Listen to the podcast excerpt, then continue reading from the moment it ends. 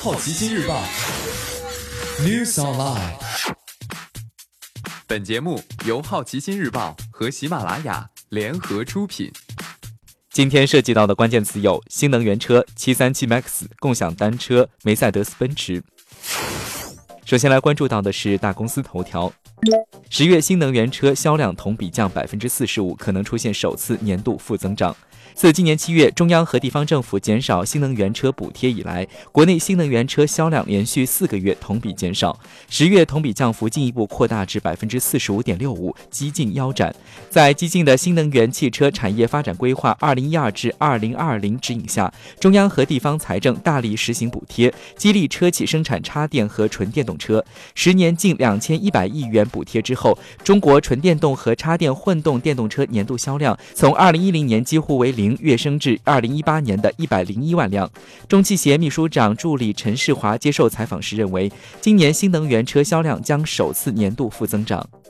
七三七 MAX 将于下月重获飞行许可。在地上趴了七个多月的七三七 MAX 可能十二月获得起飞许可，早于之前的预期。据路透社报道，波音公司当地时间周一表示，预计美国监管机构将在未来几周批准七三七 MAX 恢复商业飞行，他们将届时恢复向客户交付七三七 MAX 飞机。在这之后，航空公司要对飞行员进行新的培训，因此最快可能明年一月就有航司使用七三七 MAX 直飞。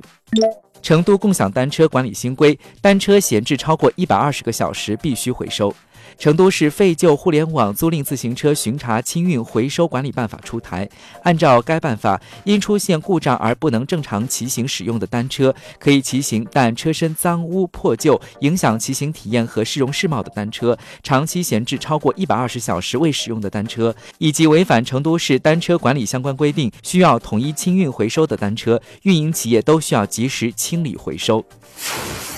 今天你不能错过的其他新闻还有：阿里双十一成交额两千六百八十四亿元，比去年高百分之二十五点七一；中国游客减少，访美游客销售额连续十四个月减少；时隔两年，世界智能手机出货量再次增长；梅赛德斯奔驰在中国销量超过奥迪；六部门集中约谈主要网约车顺风车平台公司。